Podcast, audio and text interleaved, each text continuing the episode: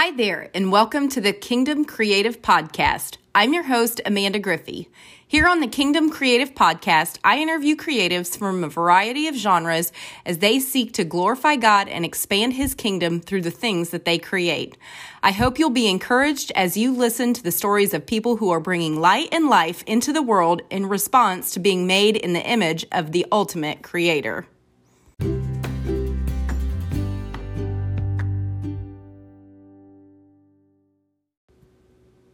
Hi there, I'm Amanda Griffey, your host of the Kingdom Creative Podcast. In this initial episode, I'm going to share a little bit of my story and how I became a Kingdom Creative. I grew up in East Central Indiana to a farm family, actually to two farm families. My mom's parents and my dad's parents both farmed, and my mom's family had a dairy farm. My dad's family raised hogs and row crops.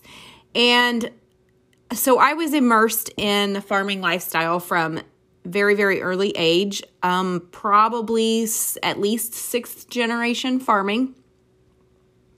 And I've continued to stay on the farm. My husband and I now are raising our two sons on his family farm where we raise row crops and beef cattle. And I'm just very blessed to be able to live this lifestyle. I feel like farming and agriculture is one of the most highest callings as far as um, an occupation. I feel like it's original. It's God's original design for mankind as far as an occupation, because He placed Adam and Eve in the Garden of Eden and asked them as tend as caretakers. Uh, Adam was to name all the animals and watch over them, care for them, as well as tend to the garden. And I just really feel like um, being a farmer really kind of echoes that initial occupation that God designed mankind for. So it's a very rich lifestyle. It's a very hard lifestyle, but it's a very rich lifestyle that is full of many, many blessings that um, I just really, really love. Um, I am a color pencil, pastel, and pencil artist, and most of the work that I create is farm or horse themed. I grew up dying to have a horse when I was a little girl. I can remember just two or three years old begging my parents for a horse. And I was probably about six or seven when my grandparents finally did purchase uh, or borrow, I guess, from a neighbor, a pony for us grandkids, which led to a lifelong love affair of horses and showing and training for many, many, many years, and still find myself involved in some facets of the local horse industry. Um, but before we ever purchased a horse or before we ever got horses, I wanted a horse so bad that I just drew them all the time. And that's really what sparked my love for drawing, was just constantly drawing horses. And as, you know, as I got older, it was unicorns and dogs and cows and, you know, kind of expanded my repertoire of things. But horses were always the mainstay. It was always the center of central theme to all of my artwork, and is still today quite a bit. Um, I grew up in a Christian family. Um, my, both my sets of grandparents were, um, regular church attenders, and grew up in a cre- Christian home, um, with very solid Christian Midwestern values, farm values. And, um, I'm very thankful for that. Even though, um, I've had my fair share of moments where I've strayed away and that sort of thing, I'm very thankful that I was raised with that solid faith background. Um, not everyone is so blessed with that. And I just have a, our family has a long history of um, faithful followers of Jesus Christ. And I'm very, very thankful for that. Um, however, as I created, as I journeyed through my art journey, as I was in junior high and high school, I never really looked at art as something that I could use to glorify God. Um, I knew it was a gift from God. My abilities, I was, um, had developed drawing skills at a very young age. I pursued art all through high school and into college. Um, I was always very, I've always done very well, was pretty successful with art in high school. And then when I went on to college, Um, I actually wanted to go to be an agriculture education teacher and found out that the local um, I U, Indiana University branch here in our area, uh, my science tra- credits wouldn't transfer to Purdue University, which is where I wanted to get my degree from. And so I had to kind of take a different um, avenue with my college education, and they had a pretty strong art program, even though they didn't have a full-fledged art degree.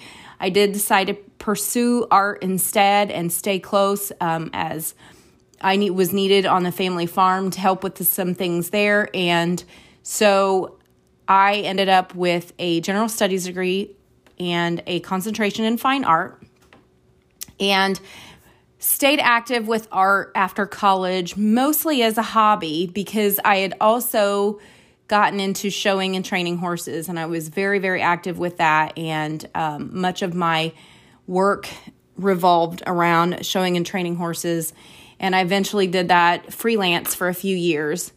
Um, But after after college, it was just a hobby. And it wasn't until many years later when I was um, at home with my first child, when my oldest son was first born, he was about a year old, I had to have major back surgery. And I found myself at home not being able to um, work with the horses and do the things on the farm and that sort of thing. And I had gotten really bored being at home doing nothing other than taking care of a small child. I decided that I would dig out some of my old art supplies. And I had stumbled across a set of colored pencils and a sketchbook that had been gifted to me. And I dug them out and drew something. And when my husband came home, actually I drew a horse. And when my husband came home, he asked me why I wasn't doing this on a regular basis. And I'd never really considered doing art as a career. I always had dreamed of doing art at least part-time. Um, my dream was to always have a horse barn with a second floor studio. So um, it was it was always there. It just was never um, my primary income. I always felt like it would be the secondary thing, and I would just pursue it more as a hobby, and the horses would be uh, primary. So after that, I really started to pursue my art. I started to enter into art shows, really began to join Facebook groups and that sort of thing, and develop my skill level, especially with colored pencil, which was the medium of my choice. I had always done drawn kind of graphite and colored pencil just because of the, I think, ease of use of colored pencil. It was very um, not messy. I loved to oil paint. I got the opportunity to oil paint quite a bit in college, and I really, really enjoyed it. But I didn't like how labor intensive the cleanup process was. Um, because of our farming, it is very difficult sometimes to set aside a large chunk of time to be able to just dedicate studio time where, you know, you keep your paints fresh and, you know, you can clean up and all that sort of thing. Or I had, and I had small children, and it was very difficult to keep oil paints out and fumes and um, things like that from solvents. And I just really wasn't interested in digging oil paints out. So I stayed with dry mediums with the graphite and the colored pencil. And I really started to hone my skill with the colored pencil. And I really found that I loved colored pencil. I loved the control that it had. I loved to be able to render fine details. Um, as someone who's grown up around horses and farming, I understand how important these tiny minor details can be to, um, especially in showing, it can be something so minor that um, can make or break your placing and um, or you know, your uh, presentation of your horse and that sort of thing. And I love to do grooming and that sort of thing. And I loved all these fine details. So it was not a surprise that I naturally gravitated toward colored pencil and pencil, which were both mediums that allowed for very, very fine detail work. So as I got into entering shows and that sort of thing, um, I was very surprised. The very first juried show I ever entered was the Richmond Art Museum annual exhibit, which um, the Richmond Art Museum in Richmond, Indiana, hosts the longest running juried art show in the state of Indiana. I did not know that at the time. However, um, I did apply, and I was actually juried in my very first time that I applied. So I was really blown away by that, and I was really encouraged that I did have what it take took to um, maybe pursue this as a career. As a result of that initial um, jurying, that juried show process, I actually landed my first commission. And so I was already on my way to making this um, a career path. And I realized that I could actually generate some income from it. And I was really excited about that. So I began to start taking commissions, and I still take commissions on a regular basis. I've had to limit my commission book because I get a little overwhelmed and I like to overbook myself. But, um, But I do still take commissions, and they're a big part of what I do. But I love to still create um, horse artwork and farm scenes and anything that really um, helps to tell the story of Indiana's rich agriculture hi- history. Um, I love old barns and old tractors and those sorts of things, and just the heritage that my family has, as well as what we are teaching our children, how we're, we're bringing up our children now. So, um, however, it's just been recently that I recognized that I could create artwork and do this in a way that was not only um, created, generated some income, but that was also glorifying to God. And I did a few, I've done a few pieces in the past that were specifically faith-based pieces, but I'm recognizing now more and more how others see God or see Christ through my artwork, just as a manifestation of the beauty in creation and the things that are around me that I create with my, in my art. And, um, that's very encouraging to me. I never really understood that I could really truly merge the two and um, bring my faith into the center of my artwork. And for a long time, I tried to compartmentalize those. Faith was over here and artwork was over here. And the more I've, as the longer I've went, I've recognized that I really can't do that, because I create artwork from a place of overflowing of joy, of these blessings that God has given me, that I can't separate this. My faith is central to the artwork, because without it, I don't have any of these blessings, and I don't even recognize that they are the blessings that are around me. And I don't wouldn't create them. I wouldn't be inspired by them to create them in my art. So I'm very, very thankful for that. And I'm very um, mindful now of that all of this is, you know, ways to show others God, because he's all around us in creation, and he's all around us. Like I said, I, I still, I think farming is just so, it is the original occupation of mankind, I feel like, and you know, God ordained. And so everything around me, to me, just speaks to that. So when I create that in my artwork, I just feel like I'm just pushing that out into the world that says, you know, this is really This is this beautiful way of living that God had created and designed mankind for. And this is the richness that it allows.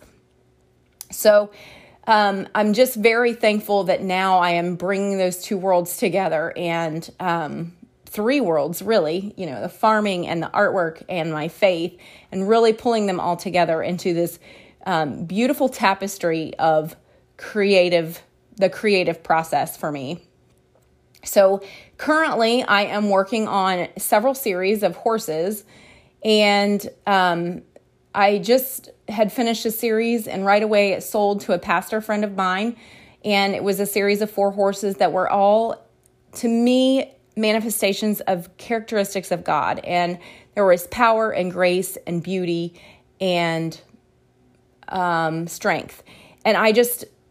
I, I that that's an idea I could just explore for a long, long time. And that kind of led to some other ideas of um, ways that I can express things of God through horses. And um, so I'm currently working on a series of Fruits of the Spirit that are all horse themed. And they're all horses that embody um, joy, peace, love, self-control, and those sorts of things, those fruits of the Spirit. And so I'm really excited about that series. So um, I am available on, you can find me on uh, Facebook at Amanda Griffey Fine Art, or you can find my website is amanda griffey fine art dot com. I'm also on Instagram at Amanda Griffey Fine Art. And so if anybody would in, be interested in checking out my artwork, that's where you can find me. And um, I just thank you guys for taking the time to listen to this initial podcast. I really hope that this is a podcast that will uplift you and um, encourage you to create. Um, God is the original creator. We are made in his image, and we should not be discouraged. We should not be um, hesitant to create. For a long time, I was hesitant to create because I felt like it was something that was um, excessive or um, just a little bit not real practical. But um, scripture tells us that not only were the trees in the garden pleasing, or they were good for food, but they were also pleasing to the eye. And I really truly believe that not only did God create for practical purposes, but he also created to create beauty and to create environments in which we can um, live and worship and thrive. And beauty is part of that. And so that is partly why I create. And I hope that um, these interviews, upcoming interviews, really encourage you as a creative person to continue to, on your creative journey, whether you create artwork or whether that's writing or poetry or music or cooking or whatever creative endeavors that you are involved in. I pray that this podcast will encourage you to keep on creating, because there is value in it. There is eternal value in it. And Um, I really hope you guys enjoy this. I really thank you for tuning in, and we will talk to you soon. Thanks.